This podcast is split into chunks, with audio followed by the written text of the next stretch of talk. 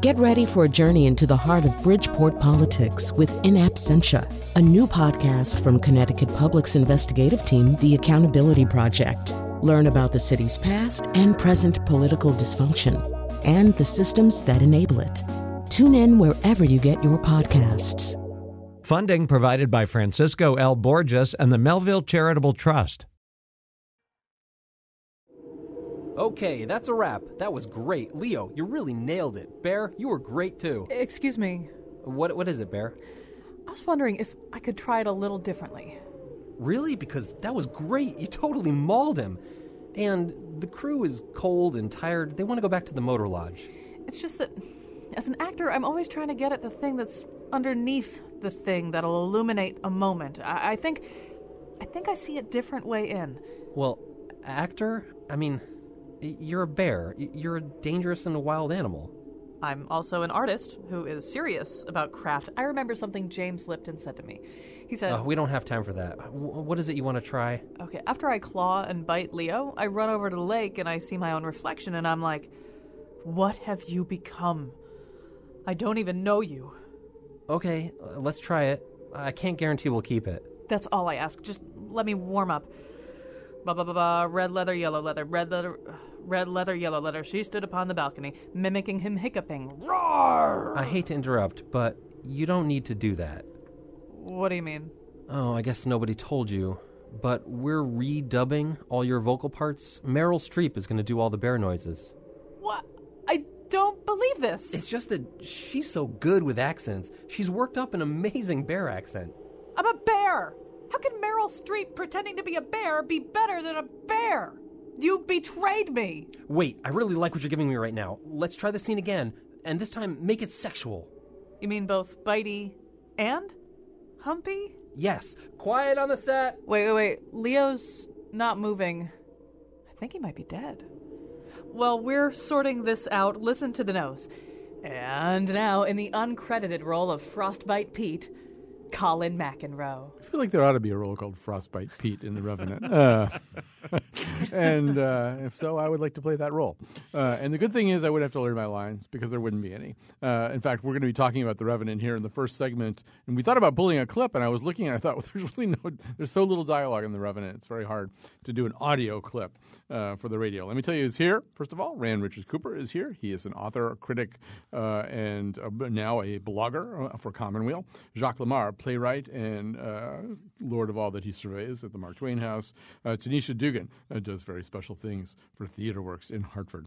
So, um, we're going to talk about, talk about the Revenant in the first segment here. In the second segment, we will we have to sort of try to say something anyway about the Kerouacian uh, endorsement speech given by uh, Sarah Palin on behalf of Donald Trump this week, and then we'll be talking about kind of a failure in the toy department where Star Wars uh, seems to the merchandising of Star Wars seems to have neglected in some sectors uh, to produce interesting toys involving the character Rey, who's the primary female character. This is not an isolated incident; it happens all the time. Anyway, uh, that is all to come. But we have to begin with the Revenant. Uh, the Revenant is set in 1823. Uh, it features the story of Hugh Glass, whom is portrayed, who is played by uh, Leo DiCaprio. Hugh Glass signed on with the Rocky Mountain Fur Company for an expedition on the upper Missouri River. It almost did him in. Uh, they were attacked by uh, First Nation people. Uh, they and he was attacked by a bear, and a lot of the other stuff in the movie is fictionalized. But the, the fundamental story of Hugh Glass uh, is a real one, and it is a very cold movie to watch. They should have released it in the summer; it would have been really great. Uh, but uh, it's directed by Mexican-born filmmaker Alejandro Iñárritu, Iñárritu, I think you say, who won Oscars for his work on Birdman, including the Best Picture award. So, um, so many things to say about this. It really is kind of leading the Oscar parade right now, uh, and it's doing extraordinarily well at the box office, considering that it's a movie that, yes, does not have a lot of spoken words and is probably, you know, tilts a little on the arty side. I think it could be argued. So let's talk about, first of all, some a general reaction. Um, is there more going on in this movie than just a standard revenge narrative? And if so, what is the more? Uh, Rand, I'll let you kick that one off since well, you're a movie critic. One of the mores um, certainly would require a little bit of amplification of the notion that this is an arty movie. Um, i i it's also an extraordinarily brutal and violent movie. So if you imagine arty movies to be something that are, that are sort of precious and effete and and sensitive and delicate, this is not your movie. Um, my wife, who can't stand violence and brutality on film, if you could design a film to scare her away within seven minutes of the film's opening, this would be it. It's a it's a film about the the the kinds the forms of violence that men on the frontier are forced to resort to against each other, against animals. It's a sort of farrago of flaying and slicing and gutting out animals so that you can inhabit. You gut out a horse so you can crawl inside the, the steaming cadaver of the horse to survive a brutal night. So, among other things, it's, it's, it is a tenacious uh, chronicle of survival, and you can think of it in terms of the great survival films you've seen. So that that's one thing. The other thing I would say is that it's if it doesn't win the uh, Oscar for best cinematography, then you know that would be a big surprise. This is a beautiful film. It's it's a visually sublime film. Really, nature is the leading character, um, and I, I found it overwhelmingly beautiful. I have a lot of complaints about it, but let me just say right away, it is really a beautiful film to watch. It's actually shot by Emmanuel Lubezki. Lubezki, yeah. Lubezki, who did You Mama Tambien, The New World, Children of Men, Tree of Life, Gravity, and is involved in at least two more Terrence Malick films to come. So yes, it's a very beautiful movie. So I'm gonna I'm gonna have uh, Jacques go last because I basically lied to Jacques about what the movie was about, uh, just to get to get him even to go see this movie. He movie. told me Barbra Streisand was in it. Yeah, I, I had to. I had to tell some lies. Sometimes you just have to do that, uh, and it's important to do. So, uh, Tanisha, Jacques did- looks like a trapper. yeah, that's right. That's true. Uh, so, Tanisha, did you see stuff lying under? I mean, this is we we can say this is some uh, uh, begins with some very bad things happening to Hugh Glass. I guess we won't uh, spoil it any more than necessary. And then ask the question: Is he going to be able to do anything about it? Um, and the boy, that is totally understating everything that happens.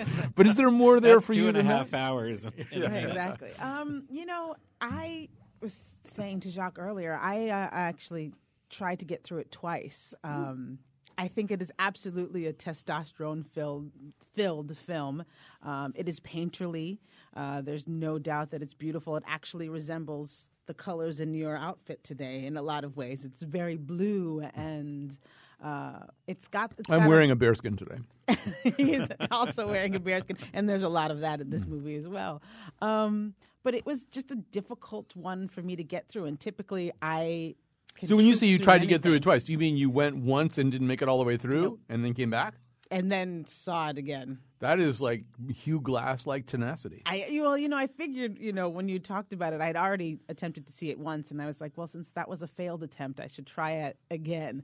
And it just, I maybe it's because there was very little talking, and I'm a talking kind of gal. Um, but I also think after a while, seeing the beautiful pictures of the landscapes just wasn't enough for me to get it. There's no girls in it. There's no. I sort of was like. "Ah." There's no I don't who, see there's no myself, girls I who are not who are not being is. ruthlessly exploited by the white man. Exactly. And so I nodded a few times.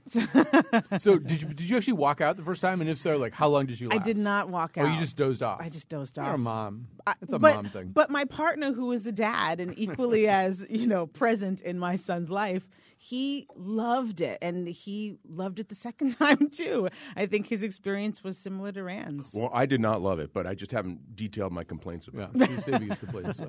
You just wanted to crawl into a warm horse and go to sleep. Fully clothed, I never quite understood that part. It's freezing outside, and you got Who wants to get under- blood all over their clothes? Right. So he does. Uh, that's not a spoiler to tell you that at one point uh, Leo finds it necessary to crawl into a dead horse. Uh, Han Solo style. yeah. Han, well, was it Han or Luke? Who? Well, Han cuts the tauntaun Han, open. yeah. Spoiler alert if you haven't seen Empire Strikes Back. and Leo first has to gut the horse himself, which you, we are shown in, in, in truly medical detail. Oh, Yes. absolutely. Uh, yeah, you can't just go inside the horse. You got to get stuff out of the horse first Yes. before you go the inside the horse. so Jacques, it's your turn. I, w- I was trying to decide if I wanted to uh, answer all this in uh, the style of the dialogue of the film.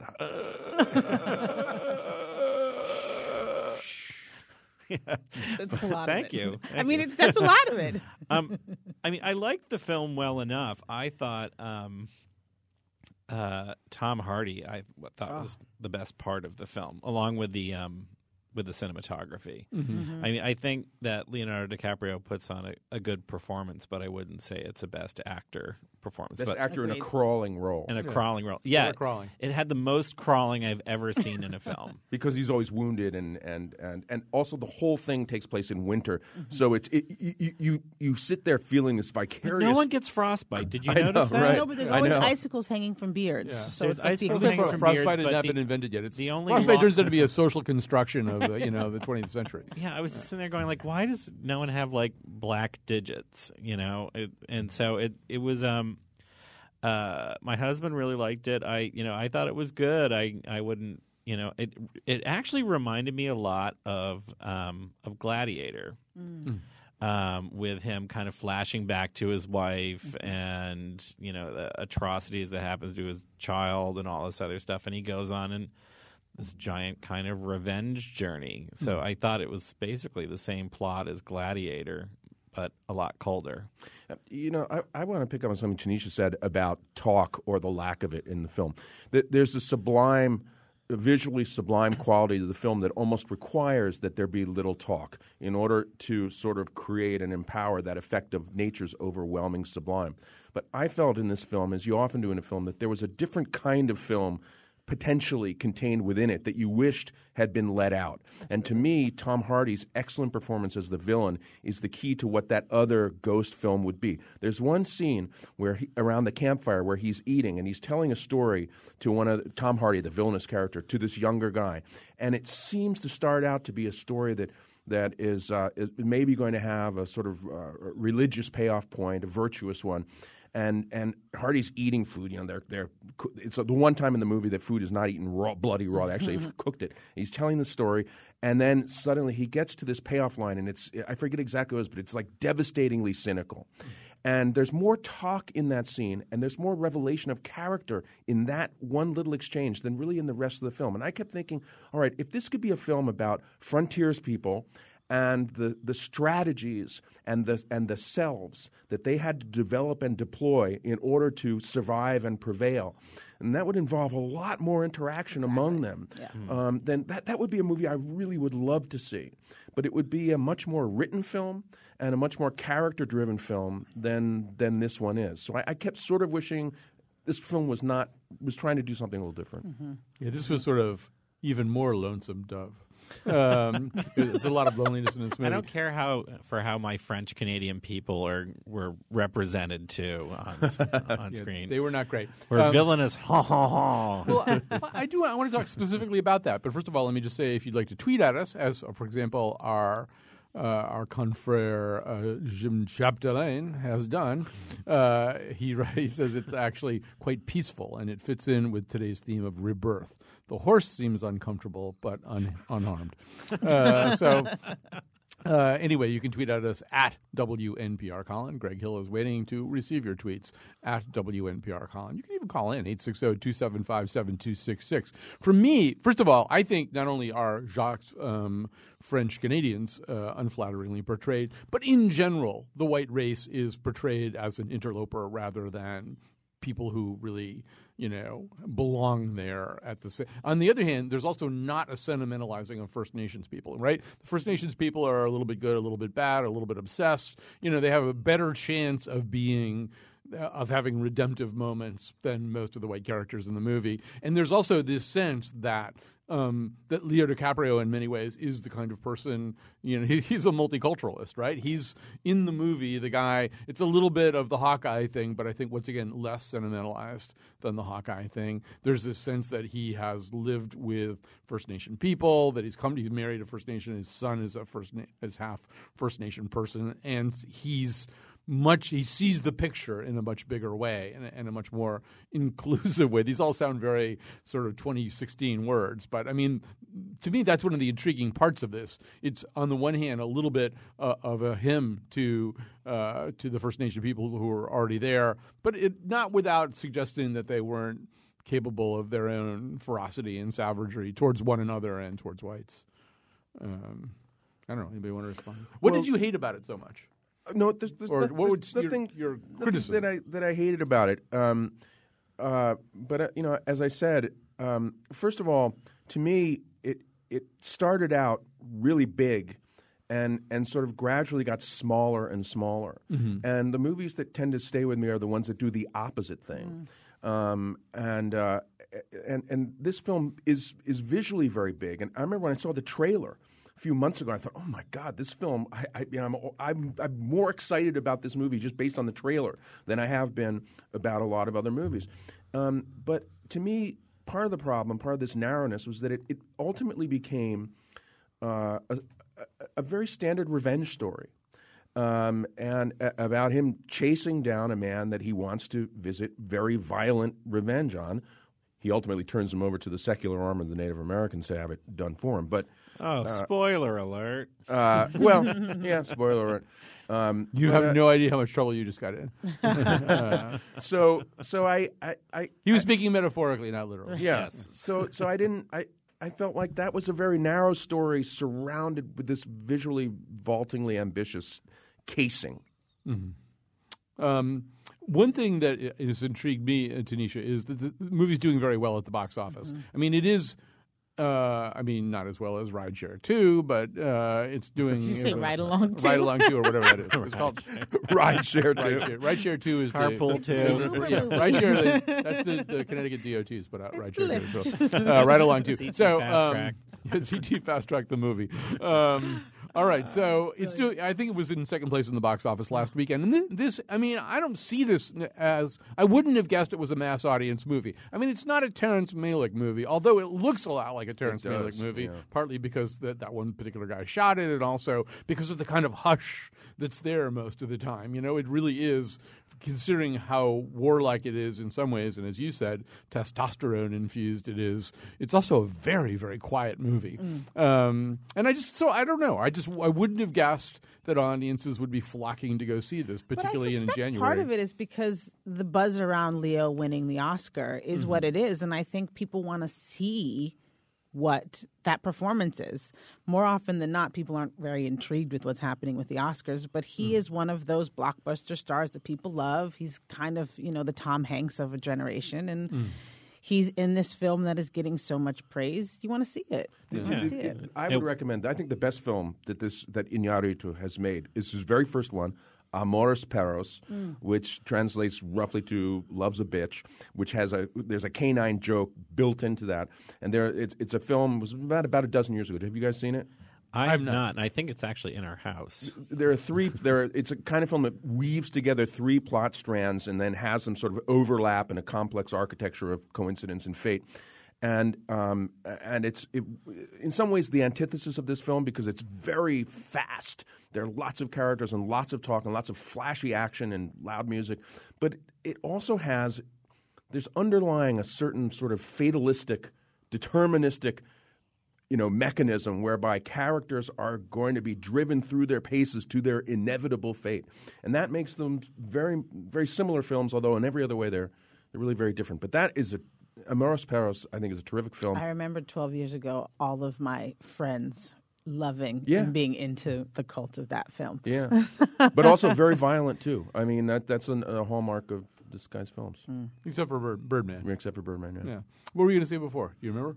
Um, no, only that uh, I did not realize that if you were shot by an arrow, it inevitably comes out the other side of you. Yeah.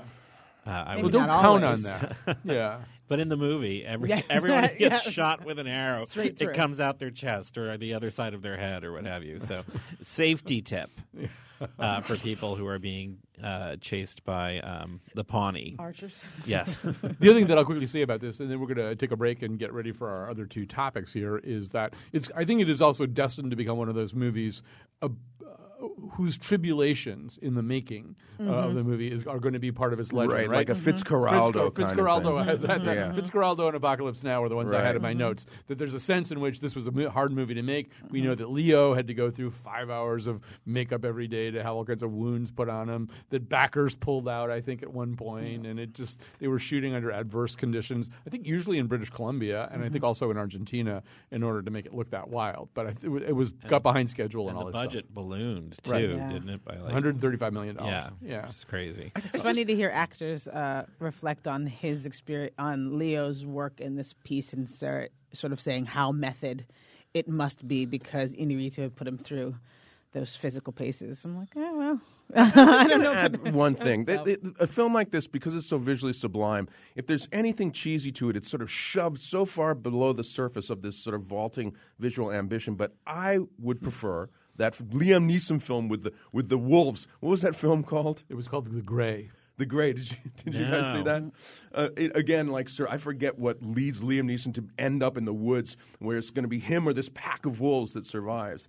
Um, and uh, I won't I I'd won't give away you know who survives. But but, but there was. Um, Although you'll never look at those little bottles you get on airline uh, liquor carts the same way again. Right, r- exactly. So, I mean, if you're going to go for Don't. That's not a good movie. No, Don't, it's don't not. even I know anything. it's not a good movie, but I, I, I wanted this to be like not so good a movie. And oh, so you wish it didn't have vaulting visual yeah, ambition? but really, I'd rather go for the slightly cheesy one of Liam Neeson facing off against a, a- against a wolf at the, the last scene of the film. But did you know and that that you could terrible like poem. repair? going to kill you now? Did you know that I you could special repair a stoma with gunpowder? I mean, that was something I took away from Revenant. there's things you can learn. Uh, and to Rand's point, Jim Condren tweets, and this same point was made by my significant other who hated this, hated um, the Revenant. Uh, Oh, my kind of Robert, girl. Robert Redford's Jeremiah. Robert Redford's Jeremiah Johnson is a kindler, kinder, gentler Revenant. Uh, and there's at least one other person in the world, Jim Conran, who feels the same way. Uh, by the way, I really love this movie. I would have no trouble giving it Best Picture, none, none whatsoever. Um, I mean, my favorite movie of the year was Creed, but this is like my second favorite movie of the year. Um, and I love Creed. Um, That's anyway. like a whole Oscar conversation. Is a whole that missing. I mean, to me, I'll just quickly say what I look for this year. Anyway, I mean, I think my standards change from year to year. Uh, this year, I sort, I'm sort of saying, what what can a movie do? You know, what can a movie, what can this form do? You know, and then do it. And that's why, although I think Spotlight's an important movie, a well acted movie, a well thought out movie, I don't really think that. You know, I mean, that could have been a three part TV series just fine, and it would have been the same. Whereas Creed and this movie, and you know, even to a certain extent, The Big Short, which plays around with form a little bit. At least they're doing something. You know, It's so interesting to hear you say that after you commenting on how the, sort of the, the First Nations people are represented in the way they are Hmm. in this film. In a lot of ways, it sort of restates the same tropes we've always known. Hmm. And so I'm curious to know what you think Revenant is doing or what it does. Well, that's a fair thing. I mean, I, I think what it does is, and, and certainly Leo's character Hugh Green is kind of he is a little bit out of James Fenimore Cooper, right? I mean, that's it's, it's the same kind of thing. The guy who's gone native a little bit and feels more comfortable with with First Nations customs than and, and ideas than he does with those of his own people. So so that's a little bit old. But I thought just in terms of the way that first of all some of the First Nations people were were sympathetically portrayed and sentimentally portrayed. There is one guy who helps Leo, and now that I'm saying all this, I'm thinking you're right that every single one of these things is a well-worn trope. Maybe just the way I saw them fit all together on the screen felt somehow or other new. Yeah, but yeah, some of them are fairly right. horrible and. I don't know. There's one guy who's just, just like obsessed with one thing. I guess it, it's that's all. I think, all I think we could have combined this with a walk in the woods, and it was like Nick Nolte and Robert Redford trying to exact revenge on one another. I would have liked it better. All right, and bucket list too. All right, we have to uh, take a break here. We'll come back with more, the proverbial more.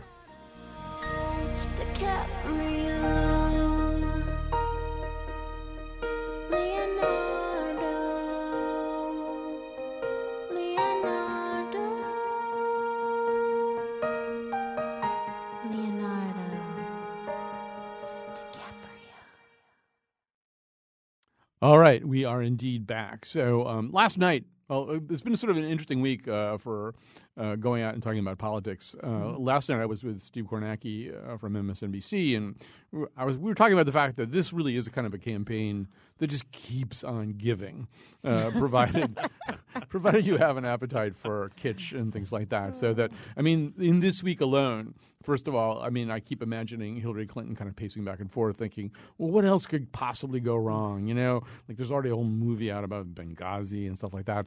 And then we find out that there was a documentary film crew embedded with the Wieners at the time of the whole Carlos Danger incident, and it has all kinds of footage of Huma Abedin, uh, her um, primary aide, trying to cope with her husband's sexting. I didn't put that on the list of things to talk about today, uh, but instead, uh, the other thing that happened this week, and it happened on Tuesday night when we were down doing the Wheelhouse Uncensored. Um, we were sort of getting ready to do this thing, and Tucker Ives kept saying, "You know, um, I think Palin's endorsing Trump right now," and so we didn't really get to see it happen live. But it's, uh, of course, this very amazing thing, and we're going to steal this uh, kind of a supercut of the Palin speech uh, from Stephen Colbert. Uh, so if you hear people laughing in the background, that's the Colbert audience, and these are just kind of uh, clips from this uh, amazing speech, all just kind of stitched together. They stomp on our neck and then they tell us, just chill. Okay, just, yeah, just relax. They've been wearing a, this um, political correctness kind of like a suicide vest. We kowtow and we apologize and then we bend over and say, thank you, enemy. You ready for a commander in chief who will let our warriors do their job and go kick ISIS ass? And then, funny, haha, not funny. But now what they're doing is wailing, well, Trump and his, uh, uh, his trumpeters, well, they're not conservative enough. He doesn't get his power, his high, off of OPM, other people's money. He builds big things, things that touch the sky. Right wing and bitter clinging proud clingers of our guns, our God, our, and our religions, and our Constitution. No more pussyfooting around. Can I get a hallelujah? All right. So what was that? hallelujah. That was kind of a super. that, that was Stephen, mashup? Stephen Colbert doing kind of a supercut of yeah, Okay. uh, a mashup of, of various high points, uh, I guess. But she, all of those phrases were uttered by Oh, her. yes. So During that that was speech. actually all during that, her. During yes, that yes, speech, during yeah. an endorsement. Yeah, And that's Uh, not even like the, the second crazy speech that she gives during the week too, which is also nutsy. And well, and also we, we do her a disservice in just playing the audio version of it because the gestures, uh, the the faces and grimaces that are pulled, uh, and uh, and of course the the sweater itself, the sweater which is like visible from the space shuttle. This, That was an uh, amazing top. yeah. I have to. How would you that. describe the top? She's lost. It was like Wallace. it was almost like bu- silver bugle beads or something. It was. I'd wear it. yeah, the top was. Yeah, well, anyway, um, It was distracting. Yeah. though. So, but Tanisha, there's sort of a back to shopping fine line between stupid and brilliant. You know, they're like there. There's all these Whitman-esque touches and these Allen Ginsberg kinds of. I'm thinking, you know, if you tried to write something like this to get that effect, as opposed to just sort of stumbling through it the way she does, it'd be really hard to do. Well, clearly, rhyming in hip hop is not her Mm-hmm. particular brand.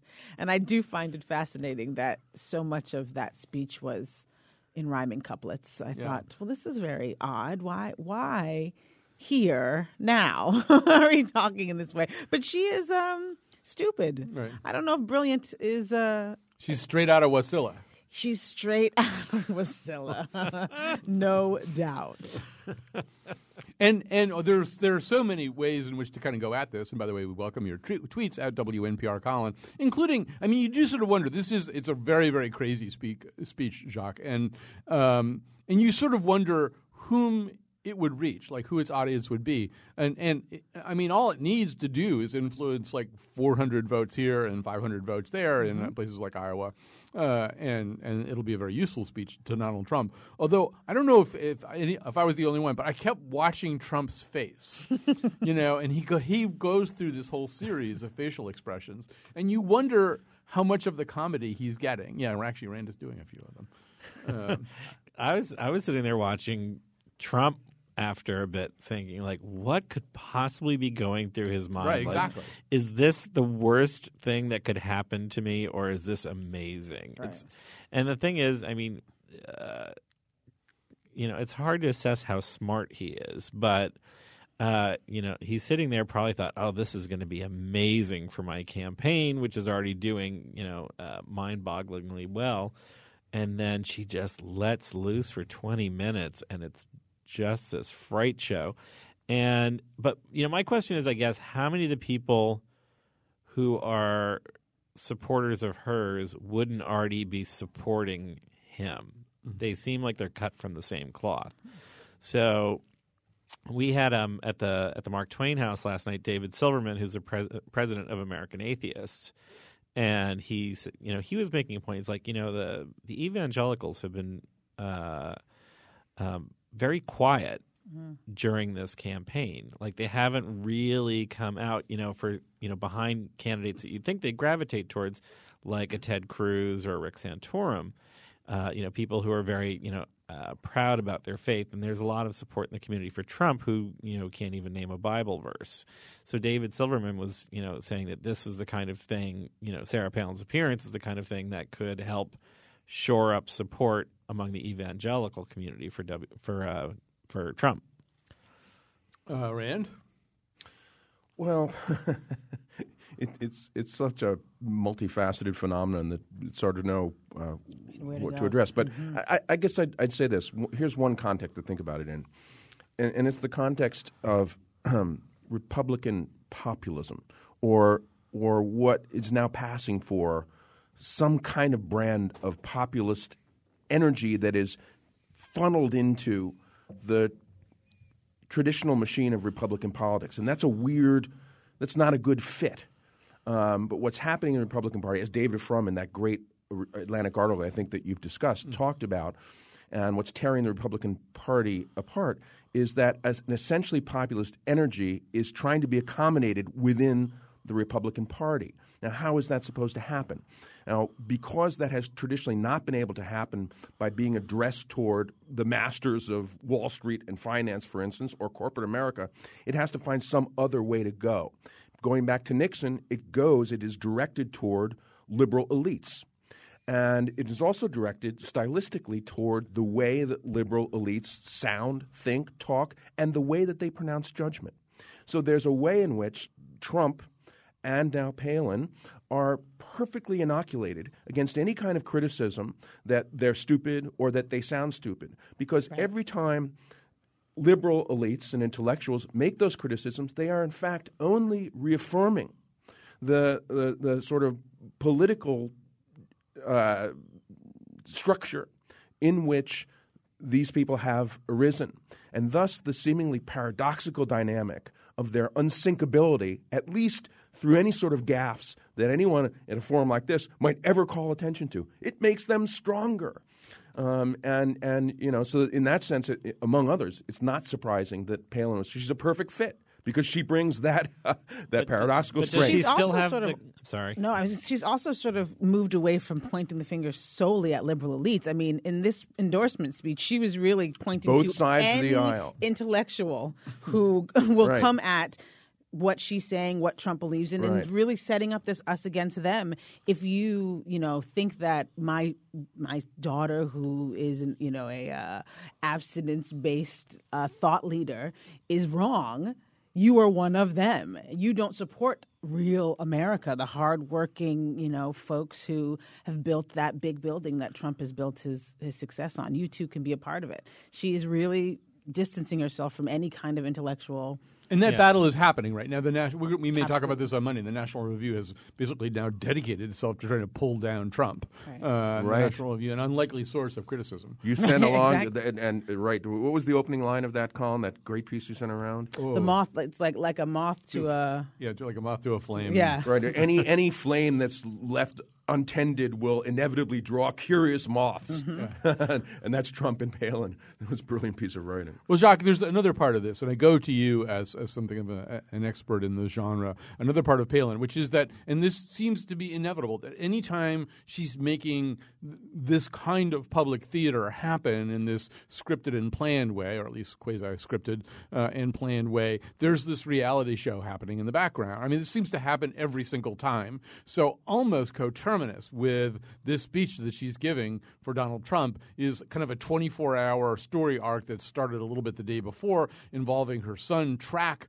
uh, and uh, a gun and uh, punching uh, a woman in the head and kicking her in the knee and arrests. And and it almost seems as though this family is built for the age that we live in where you you have to be Kardashians. You have to have multiple plot lines.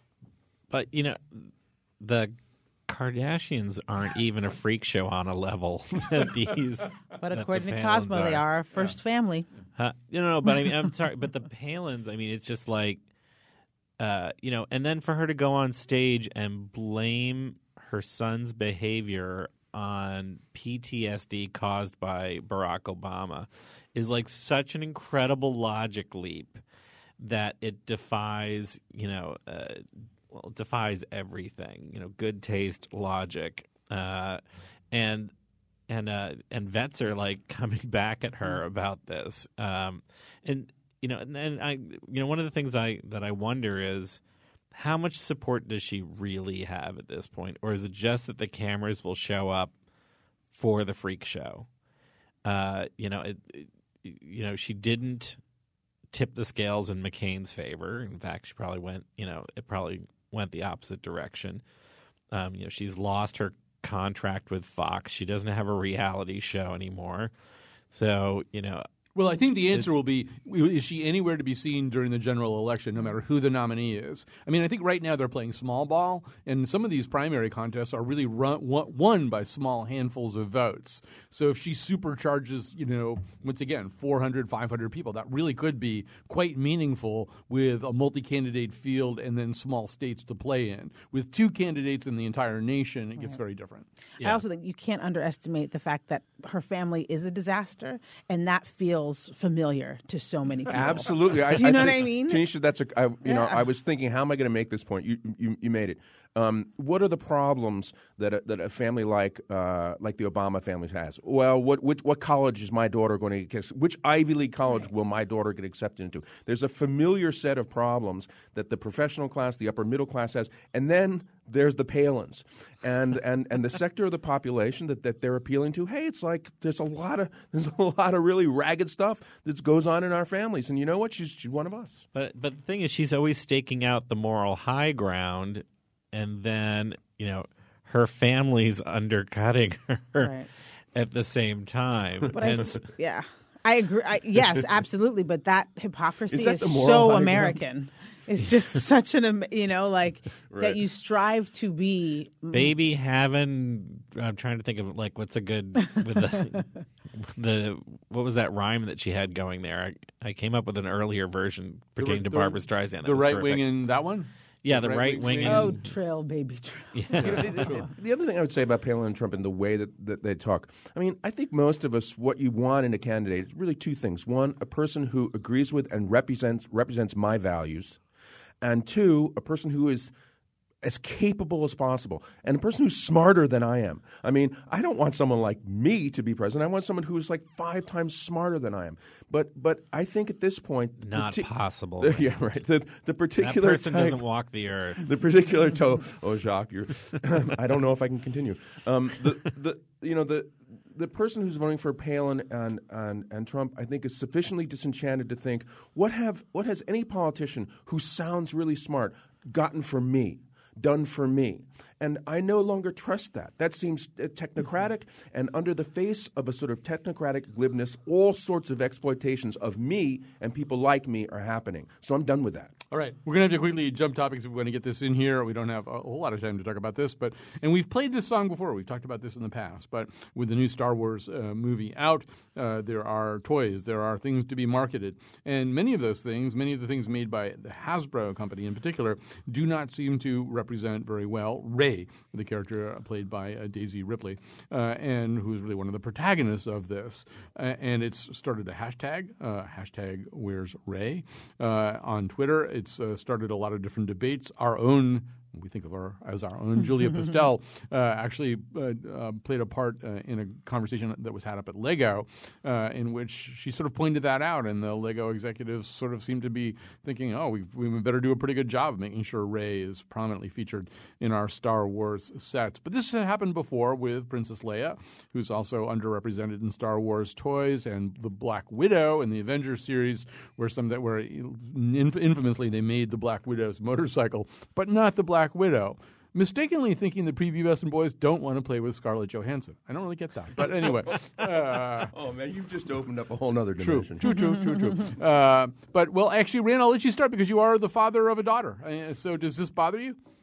Um, yeah, well, it, it interests me. It, I guess it bothers me. Uh, one thing that if you monitor your child's development through the early years closely, you know, you're interested in paying attention to the whole sort of nature versus nurture thing, and you see the ways in which, even if you're trying not to, uh, other uh, other actors in the culture push your child in a certain direction and, and not in another direction. At age nine, which my daughter is, it's the moment where like now the girls are really playing with girls and the boys are playing with boys. And she's always been interested in playing boys and with boys, and she's a tomboy, and and you know one doesn't like to see that sort of rectified or curbed or redirected. Now, the the, the people who who cross market and create products from movies, especially movies that are massively popular in our culture, are creating for young. They're they're like wielding the building blocks in part that that founda- that create the way our kids experience themselves and each other in the world. And uh, and what they'll tell you, the marketers, is like, there's no market for that. Well, a lot of times they think they're just being descriptive of a reality that ex- actually exists, but they're actually being pres- prescriptive in a way. And by putting this out there and not that, they are limiting the options that little kids who are still learning how the world works are going to have in the way that world is put together. So to me, I was skeptical of this story at first, but I think it's I think it's worth paying attention to from that particular point of view of a child's development. Well, it's also interesting there are all, all these constituencies about this now too. I mean, one of the articles that we read quoted uh, this guy John Marcotte, who's a, who's got an activist group, and then there's another group called the Legions of Leia, who are concerned about. Uh, what are you laughing at over there? We need to get a hobby. It is I'm amazing That that is these groups hobby. that That these is groups. No, like a useful one. I, it's funny. I, I I talked to a coworker of mine um, who was actually involved in the some of the product design and launch for Phantom Menace, uh, and he said they had put together a big push for Queen Amidala stuff for girls, and that it turned out to be a big dog in terms of a seller. And so, uh, you know, if you look at that, then you say the next thing that comes along, you know, uh, whether it's reissue of old Star Wars figures or what have you, are you know, are these action figures actually going to be purchased if they're on the market, or are they going to end up, you know, sitting On there the as- clearance rack. on That's the clearance rack? So, Tanisha, you get the last word on this. Is that is that it? We get the toys we deserve. we get the toys that we want and that we actually buy. I think that's the moral of the story. I worked for a toy company for a long time and they are data driven folks and if the if it's there, if the market is actually truly there or shown some uh, interest before, they're not taking risks on that dollar. So Right. They would sell you a Gloria, Gloria Steinem action figure if Exactly. Gloria Steinem action figures sold. exactly. All right. Uh, we have to stop there, so we'll have time for some recommendations when we come back after this.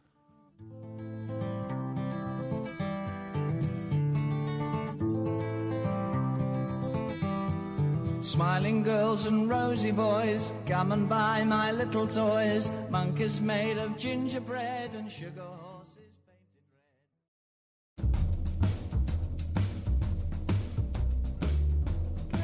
Heads are spinning, all you lame stream public radio listeners with your Steve Inskeep Banana Keepers and your Renee Montagne Tupperware Bible haters because today's credits are being broadcast in Palinese. Those producers and seducers and produce managers and nurse Betsy's and bionic wolves aren't wearing their suicide vests just because the weak kneed cream puff host isn't in it to win it. And now, how about that Greg Hill making babies and writing poems and tweeting? Hey, get a real job, not bend over and say thank you, information technology. You interns, you're not real doctors, so don't try a pelvic on me, Stephanie Riefe and Ross Levin. And Bill Curry, he's going rogue right and left. And the main thing is he doesn't know what the main thing is, but the main thing is some kind of website on WNPR.org slash Colin. On Monday, my guess is some slurping off the gravy train with a hamburger helper, you betcha. And now, back to Colin. All right, that was excellent. Um, it's time to do some recommendations. And so, uh, Rand, why don't you go first? Because you've got two. I'm a dinner and a movie guy, so let's do that. For uh, dinner, there's a newish restaurant in Granby called The Barn. The owner, uh, James Chen, owns uh, three Asian themed restaurants in Granby and Simsbury. This is a new place. It's in a, a converted carriage house. Uh, he has the chef Dan Fortin, who is the chef at Infinity in Norfolk and uh, and in Hartford. Um, sort of steak, and seafood, and a few other things. But it's it's a it's a lovely place. Food is terrific. The Barn in Granby. Um, if you're trying to play catch up with the Oscar films, that is not ketchup and mustard, but to catch up, um, I would recommend seeing Room.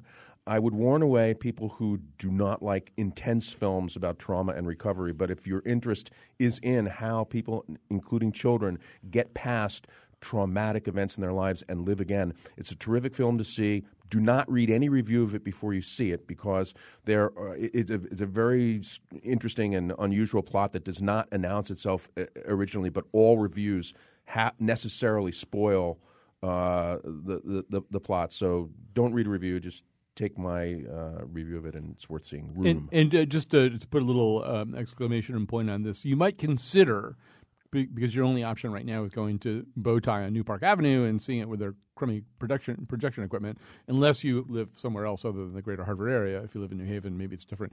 Uh, James uh, Hanley will have it at Cinestudio. At least it's on the calendar right now for the end of the month, the, last uh, weekend in January, uh, and you can see it on good projection equipment, unless they steal it from him, which happens sometimes. Tanisha, what have you got? Tinmo Astro, the projector series at Real Art Ways, runs next week, uh, June 28th, 29th, and 31st. Head to Real Art Ways website. All right. What is that? What is the what is the thing? Tinmo Astro, it's an uh, performance art installation Oh. at Real Art Ways. All right. And uh, Jacques, what have you got for us? I want to endorse um, supporting the Hartford Symphony Orchestra and their upcoming concerts. Um, after everything that they've been through, we need to remind ourselves why it's important to have the Hartford Symphony Orchestra here. And the best thing to do is to go hear them perform and be enchanted by them. So I certainly recommend wholeheartedly that you uh, go check out the Hartford Symphony. Yeah, it's given the amount of interest that has been shown in the drama of their labor negotiations. You'd think that their audience would be really robust. I mean, every story we ever put on our website winds up, you know, leading the website in hits. And there's been in, in an infinite number of uh, letters to the editor, to the Courant. You'd think that the that they would have the audience that would go with that. So I hope you're right, and uh, I second that emotion as And well. the audible gasp you hear when people hear the phrase 36% pay cut should I- immediately lead to a sense of obligation at going to support the people who just took that massive cut. Yeah, it's a great recommendation. Okay, I'm going to um, uh, recommend three um, non new movies. Uh, and I'll tell you why. So, if you go to see Room and you love the performance by Brie Larson, who's been nominated for all kinds of things, I think she won a Golden Globe already uh, for Best Actress, see Short Term 11. It's a small movie, an independent movie. I think it came out maybe two years ago. Uh, and it's about young people working in a, a short term mental health unit. Uh, and that doesn't sound very, very inspiring or very, but it's actually uh, very funny in certain ways and very touching uh, in, in other ways. I, I would also recommend, Rand just made me think of this uh, when he was talking about sort of that uh, conservative or working class notion that smart people never do anything for you. Go see the movie Smart People, and don't go see it. You have to like maybe order it on Amazon or something. Smart People with uh, Dennis Quaid and Sarah, Sarah Jessica Parker and Thomas Haden Church, and it sort of is about sort of smart people, the kind of smart people who don't connect very well emotionally with the the people around them. And then lastly, uh, right now we're developing here at uh, Connecticut Public Broadcasting a TV series called Cobblestone Corridor, uh, which is going to be kind of a noir. Uh, TV series set in a prep school, uh, which makes me think of one of my favorite obscure movies, Brick, with Joseph Gordon-Levitt. Maybe the best Joseph Gordon-Levitt performance ever. That's Uh, a terrific movie. isn't it a good movie? It is such a good movie. And everybody else in it stayed pretty obscure except for Lukas Haas, who is actually in The Revenant, so there's a tie in. Lukas Haas is a drug kingpin, except the whole thing is a noir movie that is set in a high school, in a sort of a California um, high school. And they, they never stop being high school students and they never stop being kind of committed to the idea that they're in a noir movie. So all of those things, and then lastly, I would like to uh, recommend or endorse um, the Spotlight Theaters down in Front Street. It's been great going down to Front Street lately for uh, movies, and those are really beautifully run movie theaters with really good equipment, uh, really terrific uh, sound, and all that kind of stuff. And then you can walk out the door, and there's you can eat. You know, you can go to Bears, you can do all kinds of stuff. Uh, you can go to Bears to get barbecue after you've seen the bear in the Revenant, or you can go to the one of the restaurants that's sprinkled around there. And uh, I was down there over the weekend on Sunday night, and Front Street was hopping, and that was a good thing to see. So, thanks so much for joining us today, and we'll be back on Monday.